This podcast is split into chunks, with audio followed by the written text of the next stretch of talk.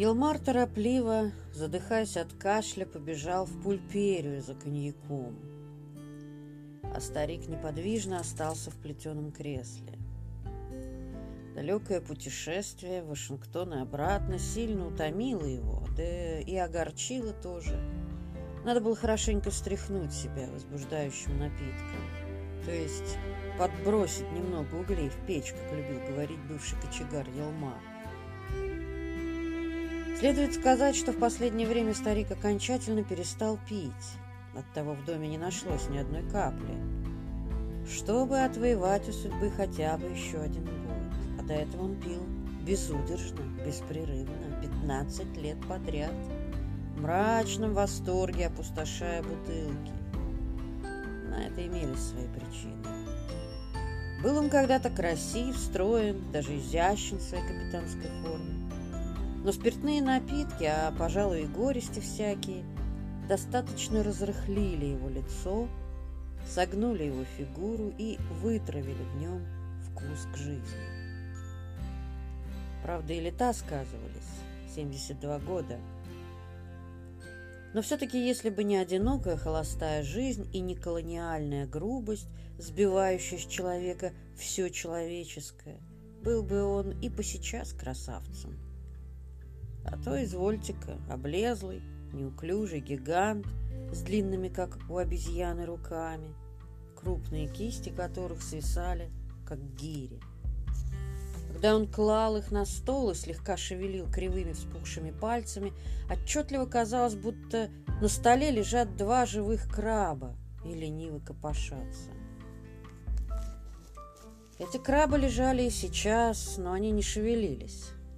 Старик как бы оцепенел. Его влажные дальнозоркие глаза пригвоздились к какой-то далекой точке в саду, через окно, разинутый рот резко отвис. Ясно было всякому. Стариком овладела напряженная, прямая, безысходная мысль, перешагнувшая отчаяние. По крайней мере, время от времени эта мысль искажала его бурое обветренное лицо, последней смертельной судорогой. Тяжело дыша пришел Елмар. Шумно поставил на стол бутылку, проворно достал из шкафчика большую рюмку, и прежде чем наполнил ее коньяком, старик уже протянул за ней руку. Затем громко икнуло стариковское горло, тихо заскрипело кресло, и пустая рюмка, описав дугу, звучно прикоснулась к бутылке. Только тогда старик вяло посмотрел на Илмара и, указывая на шкафчик, где стояла посуда, хмуро сказал «Возьми себе». Илмару давно уже хотелось задать старику несколько вопросов, и прежде всего самый важный из них. Удалось ли чего-нибудь добиться? Но не решался. Покинув в себя рюмку, он быстро отодвинул ее и выжидающе опустил голову на сложенные руки. «Ничего не вышло», — уныло сказал старик. «Я это знал. Я это заранее знал». И, помолчав, прибавил, опуская вниз свои фиолетовые веки. «Должно быть, меня там приняли за сумасшедшего». «Вы с кем же разговаривали?» — с робким любопытством спросил Елмар и нетерпеливо подался вперед. — Старик махнул рукой, с нескрываемой усмешкой уныло ответила. «С каким-то юнцом. Должно быть секретарь. Он все настаивал на том, чтобы я ему подробно рассказал, в чем дело. Но я ему и говорю, речь идет о нашей родине.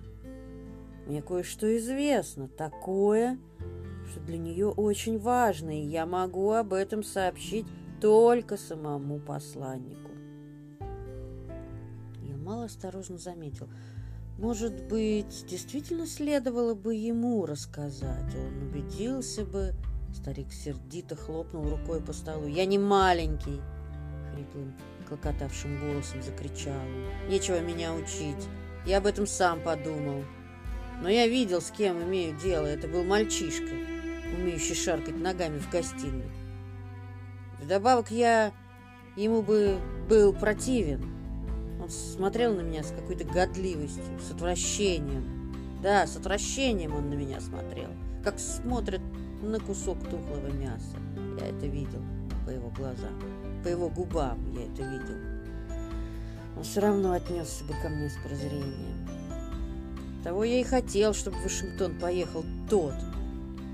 Его бы, разумеется, приняли, с ним бы поговорили, его бы выслушали до конца.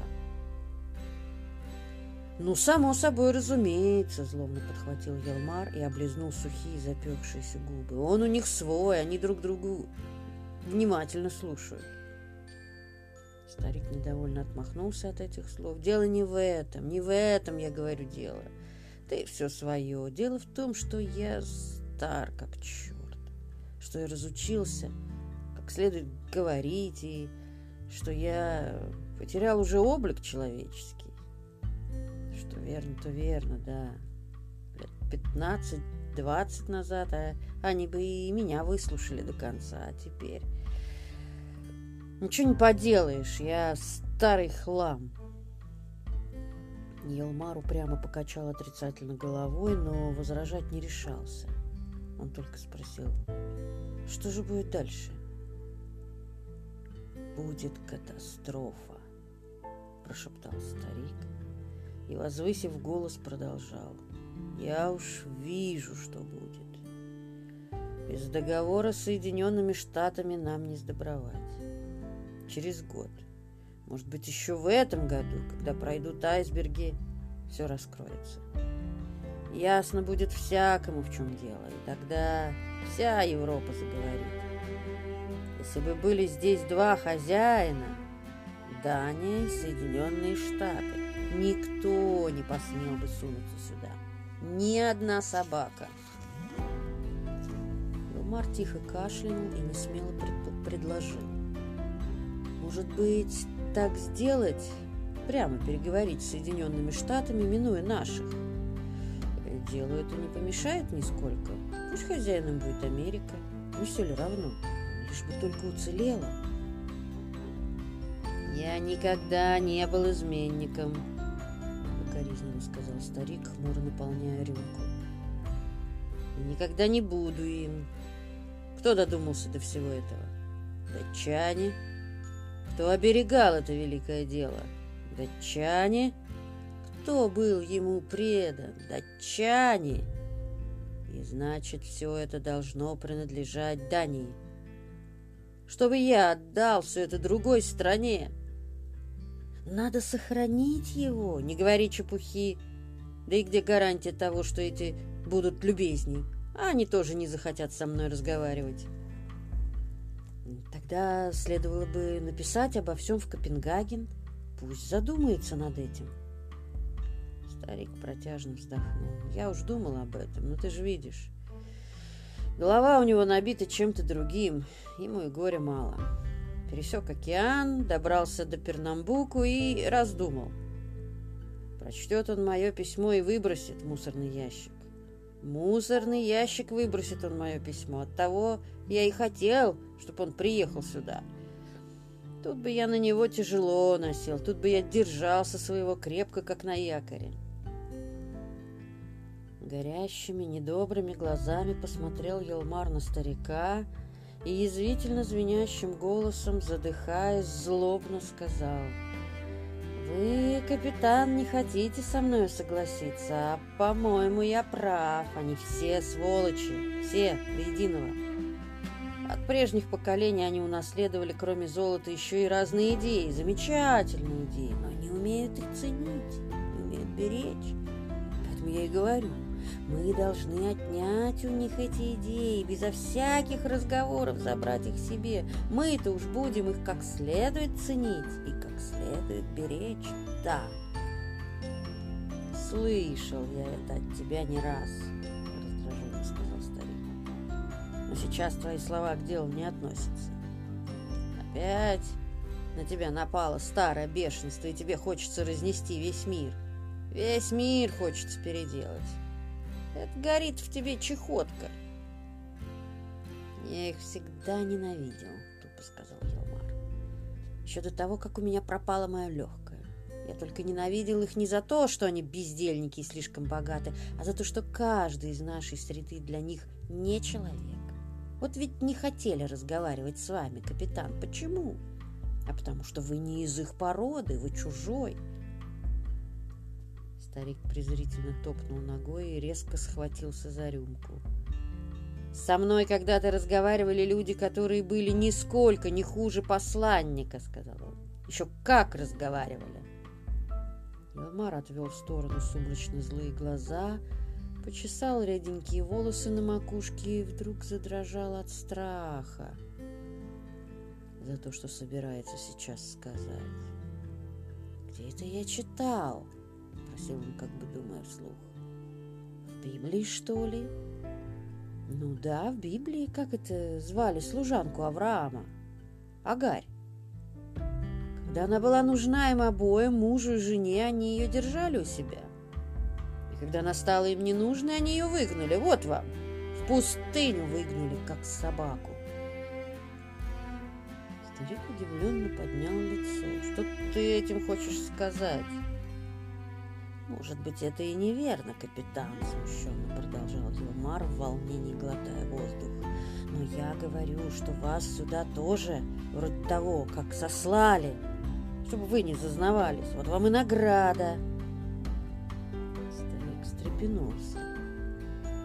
«Придержи-ка свой глупый злой язык!» — крипло перебил он Елмара.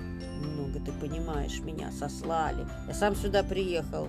Я хотел быть ближе к делу, которое я... Впрочем, ты все это говоришь для того, чтобы поссорить меня с моими хозяевами. Поздно, парень. Они уже давно в земле, и не тебе быть судьей в нашем деле. А что касается меня, то я ничего плохого не могу сказать о людях, у которых всю жизнь служил. Злой ты человек, ты ненавидишь даже мертвецов. «Да, ненавижу», — сказал Юлмар, приподнимаясь. «Еще ненавижу того раба, который целует плетку своего хозяина. Если б не собачья преданность этих самых рабов, весь мир давно бы был бы другим. Убирайся вон!» — яростно закричал старик и тоже приподнялся. Юлмар отскочил к стенке и хотел еще что-то сказать, но закашлялся и схватился растопыренными пальцами за грудь. Кашлял он долго, тяжело, круто сгибая спину, и кончил кашлять только тогда, когда на губах показались у него темные сгустки крови. «Ты своей злостью сократил себе жизнь», — участливо сказал старик и взял его за руку. «Иди, приляг, я сам приготовлю обед, ступай». За окном в саду трещали и бесновались птицы, ошалело и страстно звенели насекомые, старик устало, шаркая ногами, подошел к окну и, высунувшись наполовину, стал прислушиваться к веселому трепету. В кустах, деревьях и на выжженной земле трепет был такой же неугомонный и радостно неприходящий, каким был вчера и много лет назад, когда старик появился здесь впервые. «Неужели же, — сказал он самому себе вслух, — мне и Елмару не придут на смену другие, должны прийти, не может быть иначе».